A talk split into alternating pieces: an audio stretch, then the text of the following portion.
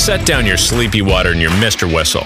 Take off that raincoat and grab a cold beer. It's time to have a real talk about pediatric dentistry.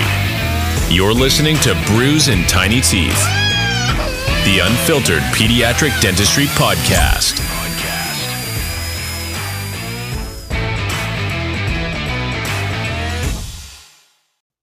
So actually, the the okay, we're going. The first formal question I had was you had mentioned when we were talking about with it being Mardi Gras and everything, the drinks you had you started. I think you said something about a bourbon barrel ale or something, and, and I poured a whiskey tonight. But are you a bourbon and baby teeth guy? I, you know, I have never been. I'm about three hours east of Louisville, um, but uh, I'm thinking about checking it out soon. Actually, uh, I've just been out of the loop. No, you're good. I just figured being a Kentucky, I don't know if you're a Kentucky native, but all these Kentucky guys seem to love their whiskey. Uh, born and bred here in the, I'm in the Appalachian in the mountains, really away from everyone. mm-hmm. But no, I'm going with coffee tonight. Oh, that's fair. Tell me, tell me more about it. You know, normally I start these podcasts off just learning a little bit more about, you know, the practice and kind of your professional background and things. But you're apparently native to the area. But tell me more about I guess where you went to school and did you set up shop? Did you do a startup? What's what's your career looked like thus far? Yeah, I went to dental school at University of Kentucky. Um, graduated in '94. Then I did my PEDS residency at LSU, so I got to spend a couple years in uh, New Orleans. So that's how I kind of knew Matt, Mardi Gras going on now. right. And I finished that in '96, and I actually opened up my practice two weeks after finishing my residency. Wow. So uh, we had a spot open and I was faxing plans back and forth during the last six months of my residency. So I opened up from scratch. That's a uh, a dying thing now. I I still get Facebook messages from guys that pull it off, but the number of people that can pull that off out of residency, I mean, it seems like normally to between student loans and just just the the corporate nature of things, it's you don't see a lot of people doing a scratch start two weeks out of residency. It's usually associate for six, 12 to 12 months and then hit it. But uh, kudos to you. Sounds like things have gone well since opening up. Sounds like you guys are staying busy and everything's been good since then.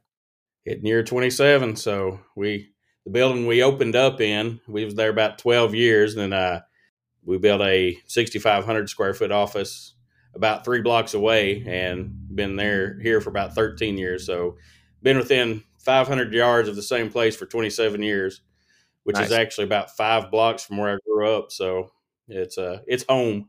Sure. Well, that helps with growing a startup too. You know, the people that seem to do the best in a startup situation seem to just really crush it when they start up in an area that they're from or have a family connection because people know who they are. Especially, I mean, I don't. You might tell me a little bit more about what your demographics are like if you're kind of in a more rural area. It sounds like, but if that's the combination, like rural, like one of the only pediatric dentists, and it's your hometown, it seems like those people can really like really hammer a startup really successfully the the population of Allen, Kentucky is 750. That's 200 more than when I started when I started uh, 27 years ago. So uh, yeah, it's worked out pretty good. Uh, the one red light here in town happens to be the biggest or busiest red light east of Lexington, Kentucky. So if you're traveling East Kentucky, you pretty much go by my office. Let's let's just verify that because I want to make sure I understood that right. Your office is in a town of 700 people. Is that right? That's it. Dude, that's got to be like a record smallest town that holds a, a pediatric dentist. That's so funny. So tell me, um, obviously you're drawing from a pretty huge area. Tell me about like I don't know anything about Eastern Kentucky. What's your that whole area look like as far as like population, where you're drawn from, the type of demographic? What's all that look like? Yeah, we draw from about an hour and a half radius. Uh, Virginia, West Virginia, corner of Tennessee, and then basically the eastern third of the state. Uh, there's basically three of us here now, pretty much serve a two hour radius of pediatric dentists. When I opened up, there was just one other one active, so and he retired, and I was the only one for a while, and then now we have two more, so uh, uh, it worked out pretty well. Yeah, are you by yourself, or have you brought in an associate in this big building now, or you got some help? It's just me, a hygienist, and uh, a, a, great staff.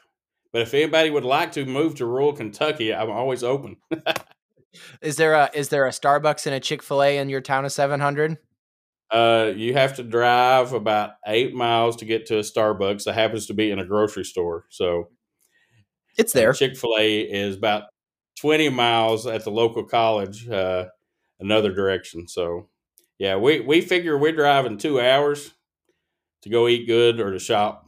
Mm-hmm, mm-hmm. We do have Walmart though, so we're good. Yeah, you guys are set. You know, I was just having this discussion with my. Um, I just had my annual meeting with my um, accountant slash financial advisor, like you know your once a year meetup to go over all your taxes and numbers. And we were talking about you know when is the the with the typical lifespan of a pediatric dentist, you know when it when it makes sense to, from a number standpoint to bring in an associate. So I guess as a guy that's been grinding it out for two plus decades, was there a point in time or has there been a point at your practice where you kind of reach capacity in your area and you know you've booked out super far and and sounds like you're looking for an associate now but like i just I, am kind of starting to reach that point in my practice where you know we're co- continually always booking out months our ga's booked out for months or you know everything's like seems to just book out more and more. I don't know if it reaches a point where eventually patients are just like all right i'm just screw it i'm going to go elsewhere But, you know, which I'm sure happens, but I'm just curious, like, what you have you done any steps or taken any measures to keep up with demand or does it kind of seem to reach like an equi- like a like a homeostasis point at some point or how does that work for you about year seven i stopped taking medicaid and that took care of that problem oh uh, so i we've been pretty pretty steady ever since but yeah i got to the point about year seven where I could work 24 hours, seven days a week.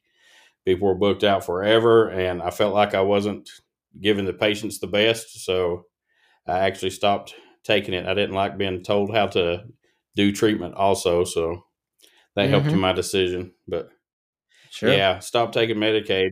Uh, made it a lot more flexible to do what I wanted. Sure. Well, let's let's kind of transition into that. Tell me before you know we've got a whole conversation uh, we're going to talk about with the clear aligners but tell me like uh, what your typical schedule looks like you know i don't know how many days you're working but are you doing a lot of real heavy op stuff or is a lot of your day made up of a lot of clear aligner and ortho work like what what's your kind of operative hygiene ortho type uh, uh, ratio kind of look like throughout your day um i work monday through thursday uh pretty much there's always a Demerol sedation the first thing in the mornings. And then I try to do all my restorative uh, before lunch. We take lunch from one to two. And after lunch, I try to do all hygiene checks and ortho. Uh, so I keep it light after lunch and can fit as many people as possible in during those times. Sure. Do you do, uh, do you have any, how does GA work in your area? Is there a hospital that you have access to to take those kids to? I actually, I used to go to the hospital, and then when I quit Medicaid, I quit having the need to go as often. But about a year ago, I started having one of the uh, anesthesia groups, Smile MD, coming into the office once a month, and that's been pretty nice. Uh, yeah. Uh, so they've been doing that a little over a year. So we do that once a month, a GA day in the office. Yeah, yeah, they're pretty slick. Definitely seems like that's the trend that a, a lot of guys are um, are going towards. So you're doing uh, h- how many cases and how many how many days um, like do you have them coming in like once or twice a month i and I'm, I'm asking this question because i have a lot of people that drop medicaid and say the exact same thing you said where i used to have to go every single week or four or five six times a month and then if you drop medicaid all of a sudden that huge demand goes away and people are going once or twice a month but how often are you are you taking kids now or doing ga now yeah i mean that's the same deal when i before i quit medicaid i was going six times a month uh, now I do it once a month once a month. Um, and that's in the office. And I usually do six. I usually do six cases a day mm. when hmm. they come in, and that's helped keep my sedation schedule from getting crazy far out. Sure, sure. So, um, I guess we'll just dive in. Tell me about, um, you know, as far as the clear aligner thing. I know we had kind of touched base, and I I think I was looking back and remembered seeing some info on you speaking because I think you said you normally speak at AAPD, but I I just wanted to learn more about like the background because obviously you're very um, you're kind of a, a go-to guy on a lot of this clear aligner treatment and stuff. But have you been doing this for a long time, or is this something you recently just really got invested and interested in? Um, well, I've done ortho since day one, and um, since I got out, and I started with clear aligners. Well, when I say clear aligners, I basically just do Invisalign. Mm-hmm. Probably ten, a little over ten years ago. But I started doing the mixed dentition cases around 2018, 2019, and was really liking what I was seeing come out of it. and I'm kind of in a place being in a rural area. There's not a whole lot of people to talk to, and I couldn't really find many people talking about doing clear aligners and mixed dentition. Actually, I couldn't find anybody talking about it. Mm-hmm. So I decided in 2019 I was going to do a mini clinic at the AAPD, and then uh, when time for submission all that in 2020 came around, COVID did too, so that kind of put it on the burner. So this past summer, I decided to get do it again. So I'm going to do a mini clinic at the AAPD uh, this year. It's going to be just an hour um, uh, early intervention of malocclusion with clear aligners, and so I got that started last fall, uh, and since then I've had a, a, few more opportunities come out of it. Actually, uh, Invisalign has talked to me about becoming a speaker for them, so I'm going to look into that. And um, I've learned most of my ortho from Jerry Sampson at the Nathos uh, CE, and I've showed him some of my stuff, and we're going to do a class together in December in Atlanta, a day and a half. He's going to show mixed dentition fixed appliances, and I'm going to show uh, mixed dentition clear aligner cases side by side for a day and a half, and talk about the differences and how to pull those off. So I've, it's just something I'm kind of passionate about. I just want to share it with somebody. When I first started doing the mini clinic, and it's kind of got the ball rolling, and it's kind of snowballed. Yeah, it sounds like it. So I was just kind of thinking of some questions to uh, to bounce off you during this. Is there any conflict with orthodontists around you? I mean, I've, this town is 700, so it's an interesting question. But are there orthodontists in your area that you can still refer to for, you know, maybe skeletal cases that you're not a good candidate for? Do you get any pushback from orthodontists? Has that ruffled any feathers, or has it worked pretty well, you know, with uh, the other professionals? When you know, when I first started, you know, 20 some years ago, there was one orthodontist that wasn't happy about it. We butted horns a little bit, but that blew over. And the there's a couple others in our area, and uh, we get along pretty good. I really only refer a surgical case. Um, I pretty much do all my own, except unless it's a surgical case. Wow. Um, I have people nearby if I need to. There's like 20 miles away. There's uh that's interesting because one of my follow up questions was what kind of um, what kind of cases can you do in the in the obviously you're doing mixed dentition and permanent dentition. I mean, you'll just do a traditional Invisalign on like a say you get like a class one mild crowding, low hanging fruit type case of a teenage kiddo. I mean, those are kind of slam dunk cases. You do a lot of those as well. Invisalign teens all day long on those. Yep. Yep. Um, Tell me, uh, I'm going to come back to that question. Uh, before I forget, I wanted to talk about kind of like the initial investment and some of the startup costs. I'm asking questions because I know next to nothing about using any sort of clear aligners um, and i don't do a lot of ortho in my practice but it's i i like to pretend that i'm a student of our profession and that i like to keep expanding and learning and expanding skill sets here so um, if a guy like me says you know i'm i've i'm interested i need to shake it up i need um, you know something besides just doing class twos and extractions and things we do all day long i'm, I'm interested. I know you got to buy an iTero scanner but what other co- you know if i ask what kind of startup costs are, are involved what's the barrier to entry with this?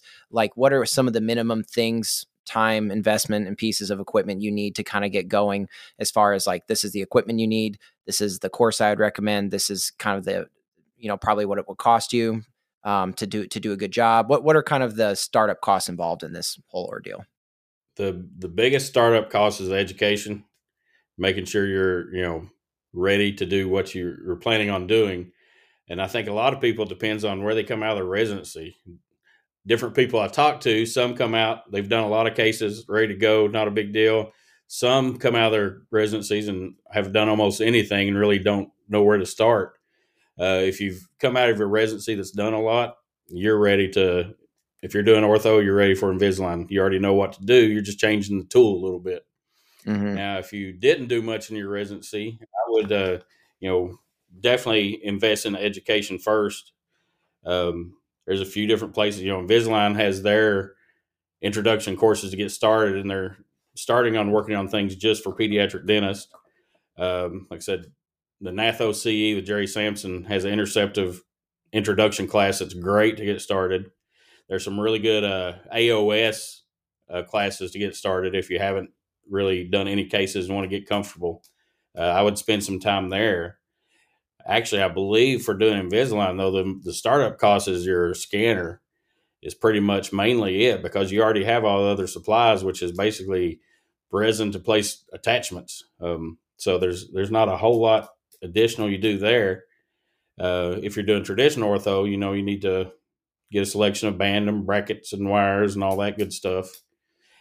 I see a similarity in both. I know people who start ortho and then they get into it for about nine or ten months and like get frustrated and just quit because one case goes bad or they get frustrated. If you just go through it, educate yourself, it comes like kind of like doing this pulpotomy and crown after a while. Mm-hmm. Um, what you get used to. What uh, do you know? It's been a while, probably since you've bought a scanner, maybe. But do you know what the cost of like an iTero scanner? Like, are we talking like twenty grand, forty grand, sixty? You know, do you know what's the startup cost for a scanner? You know what I always see on those, the price usually says around fifty thousand dollars, and it seems like every year there's a special around twenty five thousand dollars. Mm. And so it seems like it's usually that. And I find with the scanner, you're probably about four year every four to five years replace about the time you get it paid off you're replacing it. Right. Um, but it's it's kind of one of those necessary things.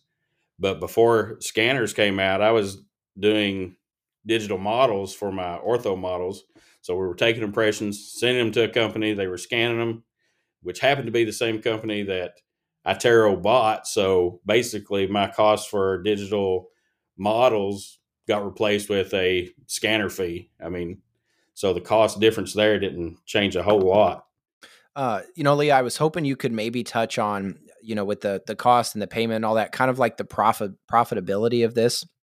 Um, do you know is there a break even point that you've kind of figured out because i don't know much about like how much this charges out for what you kind of get per case is there a number of cases you would say you know if you're going to get into this this is about the number of cases you you would probably set a goal for to treat if at X do, X number of dollars a case, if it's five grand a case, three grand a case, however much it is. If you can do three new cases, five new cases, 10 new cases a month, this is about where you kind of reach the break even point that it's kind of worth your time and the cost of the scanner and things. I don't know if you kind of know those numbers off the cuff, but I'm just curious if there's like a number in your head that's a good goal to try to reach to make this worth your while.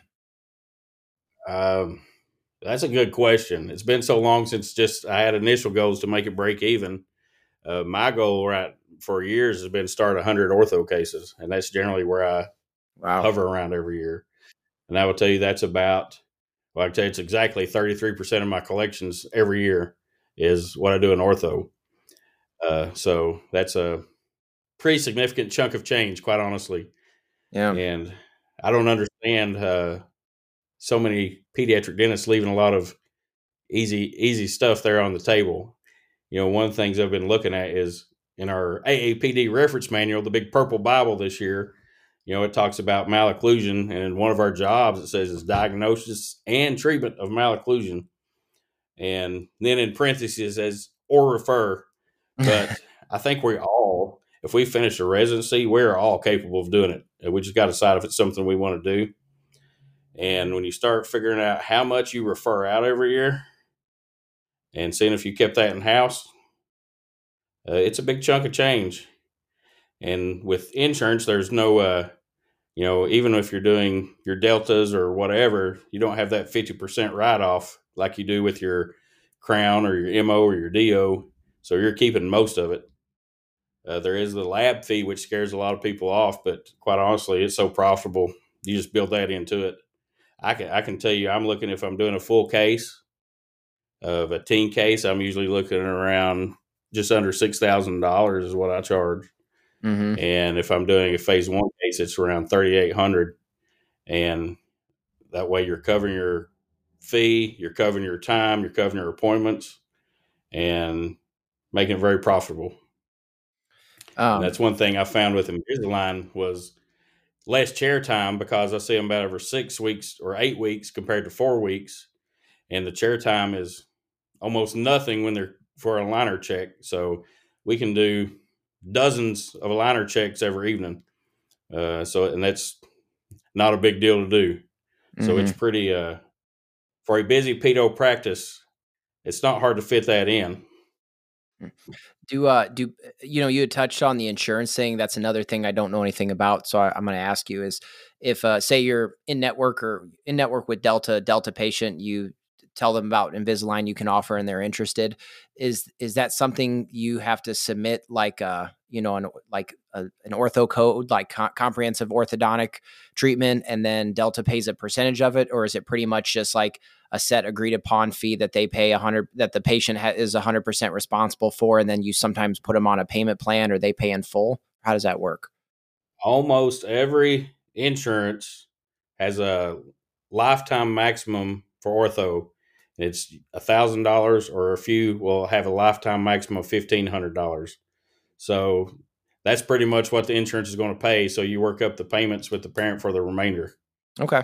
Um, there's a few that started trying to put in a cap for ortho, but if you're doing aligners, they allow you to build into the lab fee for the cost of manufacturing the aligners. So uh, you can basically charge your normal fees. Mm-hmm. Okay. Yeah, that's helpful. Yeah, I apologize for asking a lot of, you know, money and insurance questions related to this, but I know, I mean, you and I know as practice owners, like, you know, you got to kind of do your homework from a dollars and cents standpoint when you're going to make an investment in something like this. And you make a pretty uh, compelling sales point that it seems like it can be lucrative and worth your time if you get good at it and be efficient at it for sure. It's real life. I mean, that's what we talk about numbers for. I mean, in theory, we can talk about what we want, but if you're running your day to day practice, you got to know the numbers. I know mm-hmm. you like to, you're a numbers guy. I've seen enough podcasts, I, and I want to tell you, I appreciate your show.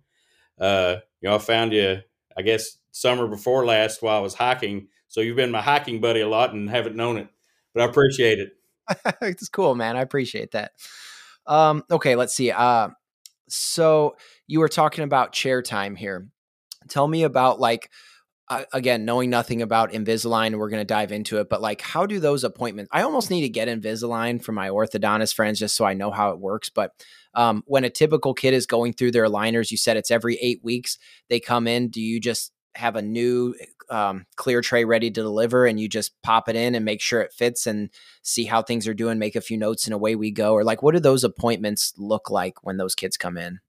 They're super quick. With you know, with Invisalign, you get however many trays it is. They're all in an individual baggie with their name on it, the number. You write the date for them to change it. So I'll give them six to eight weeks worth at a time. They come in at six weeks. If the tray's fitting good, they get the next one. They get the next six, and they're out the door. Uh, after a couple of good appointments, and then I'm giving them eight because I can trust them more. Uh, mm-hmm. Some I'll give ten every ten weeks just because I know they just got to wear them. As mm-hmm. long as they're wearing them, it does great. Um, maybe maybe I could uh, walk listeners through this, like starting from the beginning. Um, let's say you're going to start. A, you're starting a, a case, um, and we'll maybe we'll. I want to save the mixed dentition cases for a little bit, just because I know so little about Invisalign. So let's say you're doing just adult permanent dentition, teenage ortho, the case that we were just talking about. What is the what does the process look like for an Invisalign case? You have that discussion. Parents are interested in um, in doing Invisalign, all the dollars and cents stuff's dialed in, like they're ready to go.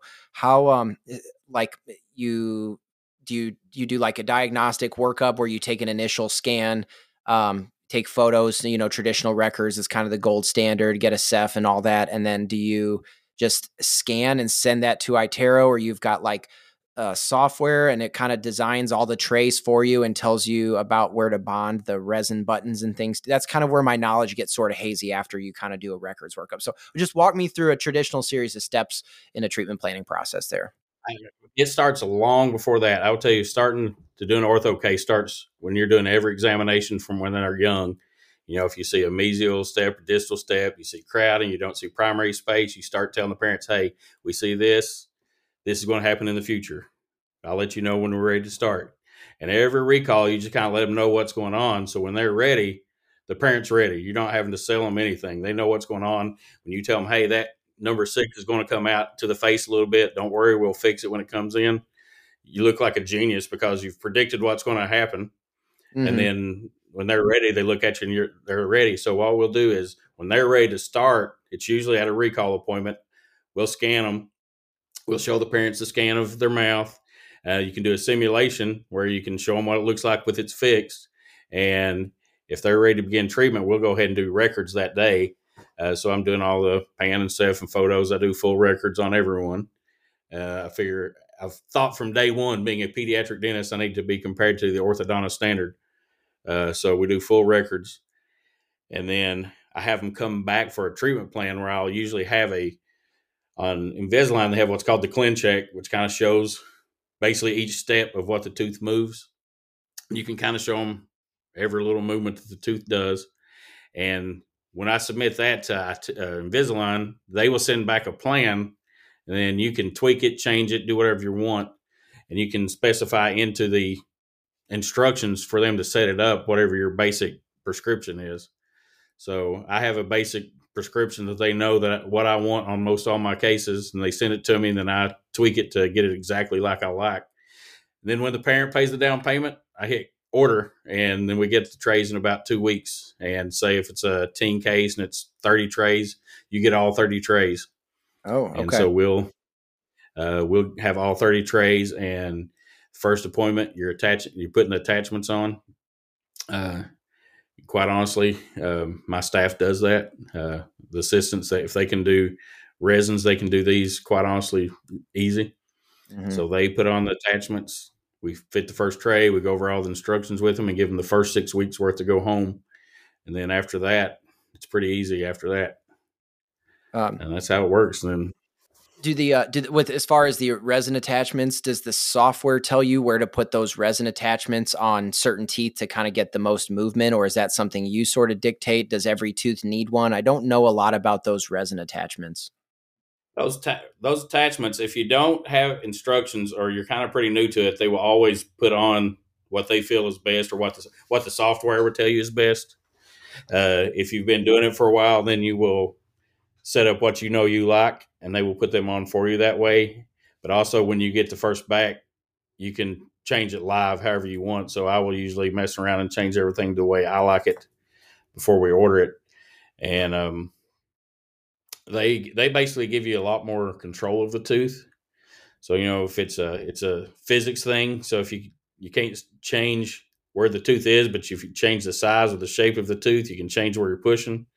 So with Invisalign, you can put attachment on and push a little more precise instead of pulling with a wire. I see. Uh, okay. Um, uh, what did I write? Oh, are there ever cases where uh, you have to use like uh, is there are there cases that Invisalign struggles to be efficient with like you know there's certain cases that are maybe really easy for invisalign if it's just some minor crowding class one cases does invisalign have a, a harder time working compared to um, traditional band and bracket ortho for like say certain skeletal class two class three skeletal occlusions certain ectopic cases um, ectopic sixes um, maybe like impacted canines if you you know traditionally would bond a gold chain and pull something down. Um, i just uh, are there cases that work well and cases that are that take a little bit longer to get good results? Absolutely. Um, one thing I have found out is I will do about 98% of what I can do traditionally with Invisalign.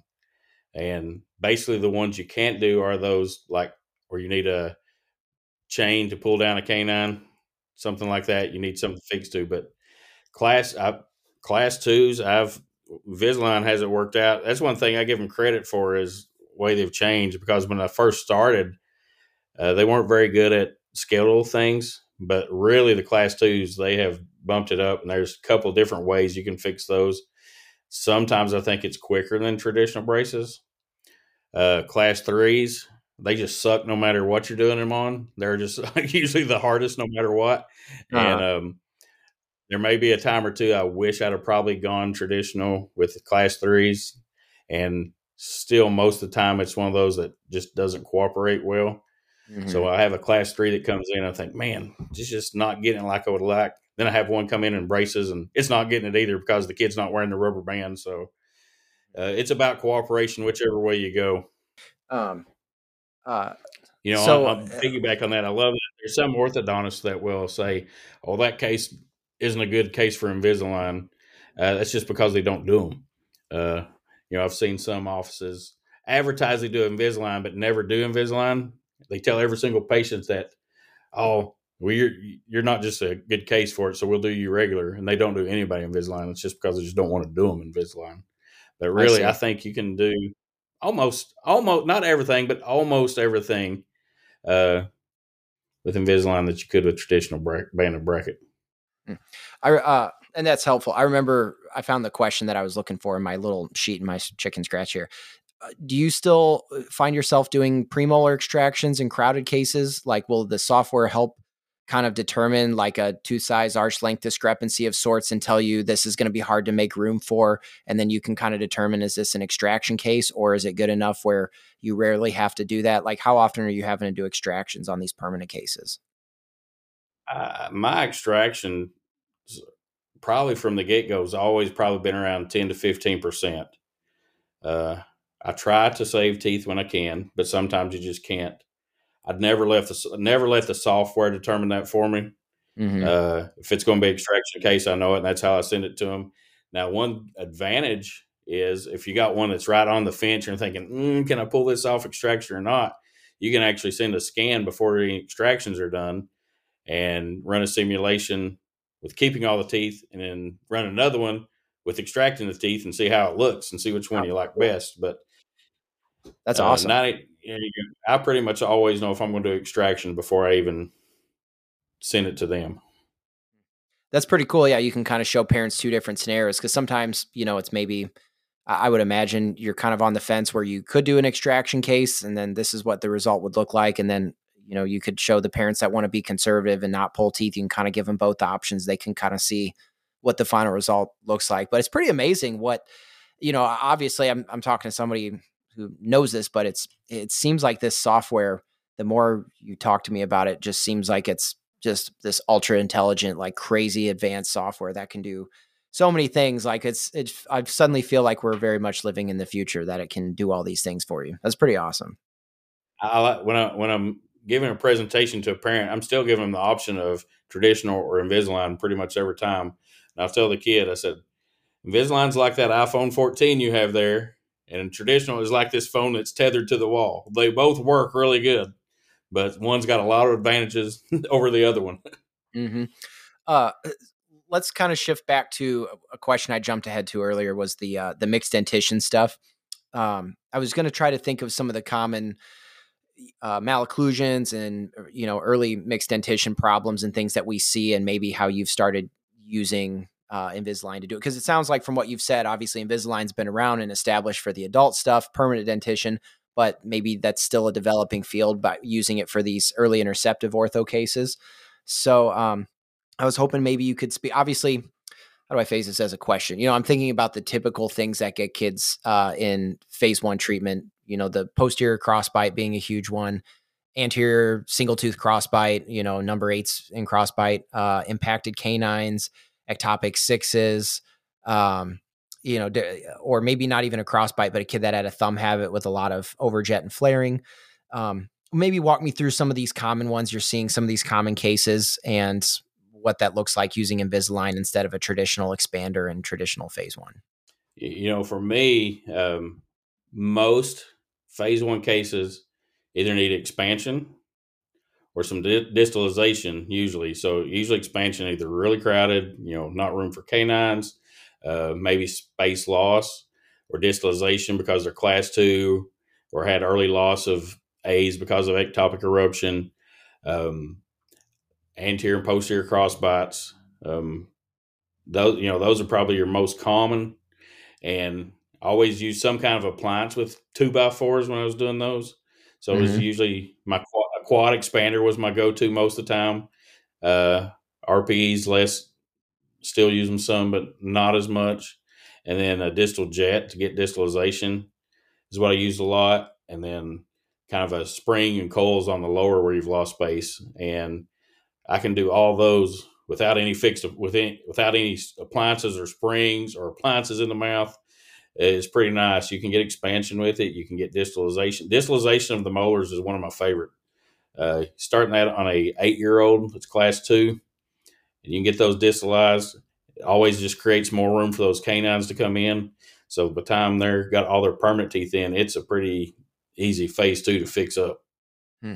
What about uh, uh if you have, I, am sorry for interrupting. If you have a kid that you extracted K on, say, uh, due to caries when they were, you know, you had to extract some permanent teeth on. Maybe you had to extract K, uh, K and L, and um, you couldn't put a lower lingual holding arch in or something, so that six year molar comes in really tilted, and then the premolars blocked out. Are those fairly straightforward cases? Like you kind of do you do you are those tough ones? Because I still feel like I lose sleep when I know there's not a lot you can do, and this kid's going to have space loss, and I feel like I'm setting this kid up for terrible ortho work down the road. But maybe that's remedied with Invisalign to some degree. I, I've been doing some of those that I'm really happy with. You know, your your appliance options on those situations previously was just you know some kind of you know lingual arch that you've come up with on your own with springs attached to it uh, to get things uprighted or tilted back in. And you can do this with Invisalign, and it's actually pretty sweet uh, because you're not all the bulky springs and stuff. And it works pretty well. And the I find the younger they are, it seems like the better they work, better it works. Course, I've always thought that with ortho anyway, uh, whether it's traditional or Invisalign. But um, I have a good case of ectopic. Is my daughter has ectopic uh, number eighteen, and those are just never fun to fix. So I basically came up with the idea to add my own button before I scanned her to get the pressure where I wanted, and it pushed that sucker right up exactly where I wanted it. And I was like, that was pretty sweet. Wow. uh, before that would have been some kind of weird attachment and or twisting a brass wire or you know a Halterman hook on the back. None of those are fun, and there's some pretty good alternatives. You can be pretty creative with it actually. And that's one of the things I really like about it. You know, that's one of the things I like about ortho in general is you kind of get burnt out after a while of MODOs, pulps, and crowns. Um, we do it. That's part of our job, and that's what we do. But if that's all you do, you kind of get in a rut sometimes, and it keeps my ortho keeps my juices flowing about wanting to stay and work. Uh, you know, there's times I think I wish I could never do another knee to knee on a three year old exam, but I could. I think I could do ortho until I die, uh, just because it involves some thinking and uh, people tend to appreciate it more. Nobody's looking coming to you looking for a crown or a filling, but when they get straight teeth, parents are a lot more happier. Yeah, for and sure. Willing to pay. Yeah, yeah, yeah. Uh, the thing uh, that's it's such a funny point that gets your juices flowing. Like I don't publicly tell pediatric dentists I know this very often, but I silently observe all the time exactly what you just said. Where you you find pediatric dentists that's maybe hits their 40s, they've been doing this game now for 10, 12, 15 years, and they just get really kind of burnt out doing the same five procedures over and over again. And whether it's um, you know, tethered oral tissue like tongue and lip tie therapy and they buy a laser or a hard tissue laser, they start doing a lot of ortho. You know, it seems like it's almost like a not a midlife crisis, but a mid-career shift. And like I just got to find something new to kind of expand my skills and keep it interesting so you don't get burnout. But you you see that really, really common. And um and it's just kind of it's kind of interesting to see what what what it is that gets a pediatric dentist. You know, some of them get more into like some cosmetic stuff, which I'm kind of interested in. Um, but uh, anyways, related to that point, the other thing I wanted to ask is, can you use this iTero scanner to take scans to do like lower lingual holding arches and space maintainers and things, or do you still do traditional like alginate impressions and send to a lab or solder them or anything like that? We we scan for almost everything. Um, our lab we use, they take most labs take digital scans now. So yeah, lower lingual arches. Even if I'm doing a a quad even a you can even get an RPE scanned. It's crazy. Wow. Um, about the only time I use an impression is if I have a patient that wants a, um, a bleaching tray. Uh, that's about the only impressions we take uh, because it's still just so cheap to make those in the office. Yep. But um, yeah, most most everything's scanned, and you know I don't do very many, like probably like most of us, but occasionally you'll have a uh, an older kid that needs a crown on you know 19 or something do a crown prep scan it. It's back in the office in about three days to get you know a zirconium crown or whatever. Uh, it's handy. I don't use it a lot but it's handy. Now one thing i did start with this year is our state passed um, basically general supervision law for hygienists so the doctor doesn't have to be in the office if they've been seen with if the patient's been seen by the doctor within six months so I've messed around a few times this year with my hygienist and staff in. And so what I'm doing is having them scan the patient. Uh, so when I get back to the office, I'm looking at their X-rays and I'm looking at the scan. It's almost just like an oral exam, and it's uh it's pretty handy. Mm. Um, you know, it, it, again, this is funny. You just brought this up because I've I've had a couple conversations the last little bit on on scanning being um, a lot more commonplace in pediatric dentistry. Like I had Gerardo um, Hidalgo Martinez on the podcast a few episodes ago, and he talked about buying a Medit scanner.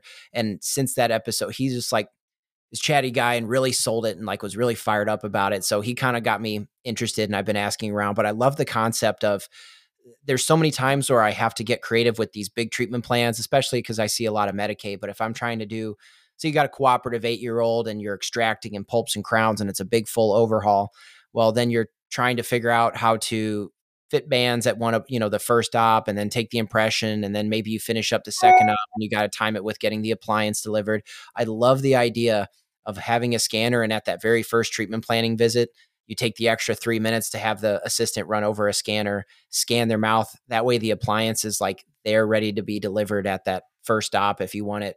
Because then it seems like a lot of times you extract a tooth and take the impression. And then by the time, you know, when you're busy, like guys like you and I are, you bring the kid back for their second op, you know, four, five, eight weeks later, and you try to deliver that lower lingual, and maybe you say you're extracting K at one appointment and T at the other appointment. When you go to deliver it, the 19 where you extracted K is already tipped forward and that spacer doesn't fit all that well. So it just seems like, you know, maybe it doesn't, maybe you don't do a million Invisalign cases, but even just having a scanner around, maybe it doesn't make you a ton of money, but it seems like it just be a really efficient thing to have, let alone like, um, I was talking to Cyrus from a, a pediatric dentist from Massachusetts who's big into scanning. He just showed me, got a scanner, just like you said, he had a, a, teenage kid, Mountain Dew, you know, six through 11, We're all bombed out. He scanned them, send it off to the lab. Like, I mean, it gets into the realm of general dentistry, but he's like, dude, it was so easy and it was this great looking case and it was really profitable. And I'm starting to get a little bit of FOMO that I don't have a scanner. So it's officially like, I don't know what kind yet, but like it's on, it's on the list in my uh, immediate future. I'm interested. I don't know. Do you, do you ever remember the Caries View when it came out? Uh, I do remember I used one, but I remember the but little. Can, the scanners have that set up too. You can change the mode on what you're looking at, and it turns into that, so you can actually identify caries with it interproximal. Um, it's it's actually pretty pretty handy, and that wasn't something I had got it for, but that's something I've been using it since I've been doing this general supervision days. Mm-hmm. Uh, it's kind of handy. So it's like you're doing an exam. You can do like your CariVu if you don't have X-rays it's um and actually, and actually the what you just said the guy was talking about i've had a ton of these teenagers since covid you know 6 to 11 bombed. decal bombed out uh, we're going we're starting to scan them and to show the parents say look you know we all got to get on board here just let them see it i have about a 40 inch monitor where i do my consults so when they see that at that size it's kind of like okay mm-hmm. yeah um so Lee, you're going to be at AAPD in uh, uh, May this year. I'm having a baby that week, which I haven't actually. I don't think I formally announced on the podcast. I'm going to do an episode like parents in uh, dentistry, but my wife and I are having a little girl, our first kid, in uh, end of May. So this is my first AAPD in a few years. I'm bummed because I wanted to go to SeaWorld and have a party out there and do some podcasting, but uh, haven't haven't. We've been you know trying to start a family for a while so we're kind of excited to start a baby in the meantime so i won't be able to catch you out at aapd but i wish i could come come to your mini clinic that'd be pretty cool to check out well, congratulations on the kid i always went to the aapd until we started having kids too and then it slowed down a lot right. but my youngest is in college this year so i'm finding myself i've done more ce classes this year already than i've done in a while that's cool so what kind of stuff at uh, at the at the mini clinic i mean those what are those? I, I get all these mixed up. Is that like 15, 20 minute little power sessions, aren't they? These are these are 50 minute, uh, you know, almost an hour, 50 minute presentation, 10 minute questions. I got Saturday at 8:30. So if somebody wants to see it, they're really going to want to see it because it's at 8:30 in the morning. Uh, but yeah, I'm kind of excited. Just want to talk about doing mixed dentition with clear aligners and just kind of, you know, throwing out what I'm jammed up about is you know what excites me and see if anybody else is interested. Trying to find a tribe of people doing the same thing so we can get together. and uh, I may be. It looks like it's possibly in the works later that day, about one o'clock. I may be doing a spotlight session for Invisalign that day. Actually, I don't know. We were in the talks about that a little bit. We haven't worked that out yet. Mm-hmm. So I may be doing another one on Saturday. Also, it's talking about the flow of uh, Invisalign patient in a busy pedo office. So mm-hmm. that may work out also. Yeah. I think that would be interesting, you know, and that's uh, it goes back to me asking all these questions right off the bat, but it seems like especially practice owners, you know, it, it maybe speaks to younger pediatric dentists that own practices, but um, you know, efficiency and and dollars and cents and that sort of thing talks and I, I mean guys like myself like hearing the um you know how you can apply some of these new technologies and cool things and how you know how you can actually make them a profitable integral part of your practice so like to your point that's a topic i think would be really well received especially like if i was there i'd definitely be interested in um, hearing hearing more about that so um, is there is there anything else in as you know as we kind of wrap up that we didn't you know really cover i kind of just went off the cuff here just asking questions as they popped into my head but uh, I feel like we did we did pretty good justice to to the topic. But any like final remarks, anything I missed as far as like you know, I think I'm going to title this podcast "Should Pediatric Dentists Be you know doing Invisalign or clear aligners?" Get a real catchy uh, tagline with the answer being like, "Yes, I think they should be." But anything I didn't cover in uh, in our discussion or things that you think would be important for new providers to know that are maybe interested in doing this? You know, just for my you know passion on this is when when you're getting out, these guys and gals don't listen to the speech of oh you're you don't have time to do ortho, don't even bother to learn it. You're going to be too busy because you're missing out on a complete comprehensive care of the child when you do that. You're saying oh I'm not going to do anything but feelings and feelings and feelings and you know part of us as a pediatric dentist is to be a comprehensive home for the child and i think that includes doing everything or at least most everything that we can and I do believe that pediatric dentists should be the experts in oral facial development in children. And as the experts, I think that means we should also be prepared to treat them instead of referring everything. Um, and I know everybody's not going to do it, but I think so much, you know, a couple of meetings I've been to this year already, I've talked to some residents. It's interesting. They're already hearing from uh, the DSOs, oh, you don't want to have that. You don't have time. You don't have to take that home, or we're not going to buy you a scanner. We're not going to. I'm like, they don't want you to do it. They want you to sit there and churn it out restorative all day long uh, because that's where they're making their money. Um, and they also own an ortho office they got over here, so they don't really want you to do their ortho. So you know it's kind of interesting. Uh, some years out, talking to the young people getting out, the mindset, you know, just like you talked about from the get go, not wanting to start their own practice. And I understand that the student loan debt's a huge issue in stopping it, but I think there's plenty of pediatric dental offices out there that would be willing to bring somebody on and work things out. Teach them what to do, teach them how to do ortho, teach them the sedation technique that they didn't learn in their residency. Um, so I, I, think there's uh, needs to be a lot more open mind to what we're doing now. It seems like everybody that's getting out already knows what they're going to do and why they're doing it and what they can't do. Mm-hmm. Yeah, I'd agree with that too. And it's to your point, it's amazing the number of um, Dennis Ferry in a boat similar to your to your own where it's like well, I need an assistant. Like there's a lot of really good associateships with mentorship, trying to you know bring on a, a young associate, but a lot of times the good offices are not in you know like easy to get to areas or they're in a town of 700 and it's hard you know a lot of younger pediatric dentists want to be in the big city and they're i don't know i'm opening up a whole can of worms everybody knows my opinions and i'm passionate about and I, am i'm, I'm I got, or, you're very similar um, I, I, know you've had Cain Watters on before. Yeah, they're they're my account from the get go. I don't know if that's who you use, but you've had them on. They've mm-hmm. been helpful. Um, I noticed, you know, we talked about the, or I messaged you about the elk hunting trip. I found that pretty interesting. We got an elk herd and uh, I can't get drawn for some reason. Bad luck. And I saw where recently where he was gone to Turks and Caicos. Uh, that's mine and my wife's favorite place. When we hit 25 anniversary, we started going there uh, without kids. So uh, that's my favorite place to scuba dive. So oh, I think nice. we probably think a lot. I, I, think we got a lot in common here, Lee. Yeah, yeah. I went uh, I went snorkeling out when we were there, and my wife's obviously quite pregnant, so she sat on the boat. But uh, I saw my first shark while like a reef, big reef shark, while I was snorkeling. It's beautiful baby powder sand. Man, that place is great. It was a really nice few days out, away from the office. So that's therapeutic. It's a cool place. That's why I like to scuba dive there. I see a shark probably 70% of the time I get in the water there. And that, that's pretty awesome. Cool. Well, Lee, uh, if anybody, you know, you kind of gave a plug for you're going to be talking at AAPD, but if anybody before then wants more info about what you're talking about, maybe wants, uh, if you're willing, like help, say somebody reaches out, wants some help getting set up with uh, getting clear, you know, clear aligners and Invisalign in their office. Is there a good way to get in touch with you, or if you're willing to help out, like somebody younger wanting to get to get going on that? What's a good way to get a hold of you? Yeah, I, I, really love doing that. I've had a just since I've kind of got into this, I've had a few people call and email, and we've talked through some things. Uh, you can find me on Facebook, just Lee Boyd, or my office Facebook, uh, Dr. Lee Boyd Pediatric Dentistry. Uh, my email is mlboyd, B O Y D, at me.com, which tells you how old I am because that's an old Apple email address there. Um, those are the easiest ways to get a hold of me.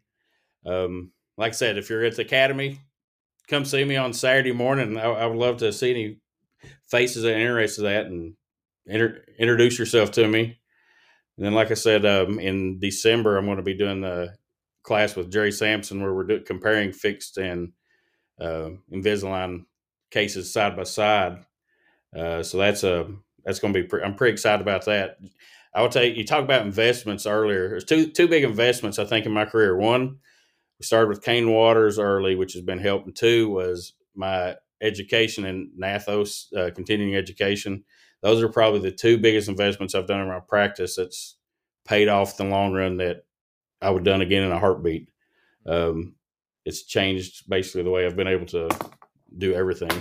Yeah. I mean, we could, uh, we could have a, I'm going to table this one for a later time, but you know, having just gotten back from, I, I don't use Cain Watters, but I, I, I like them and I think they do good work. I use, um, similar accountant, similar, um, principles, but we could have a whole conversation about the importance of a good accountant and a good financial advisor and having a plan and tax strategies and all that. And I'm, I'm, so that's, we're going to table that for discussion round two, you know, at a later point in time. But that's, uh, you know, I like talking the business side of things. So that's something we could chat about at an, another podcast for another day.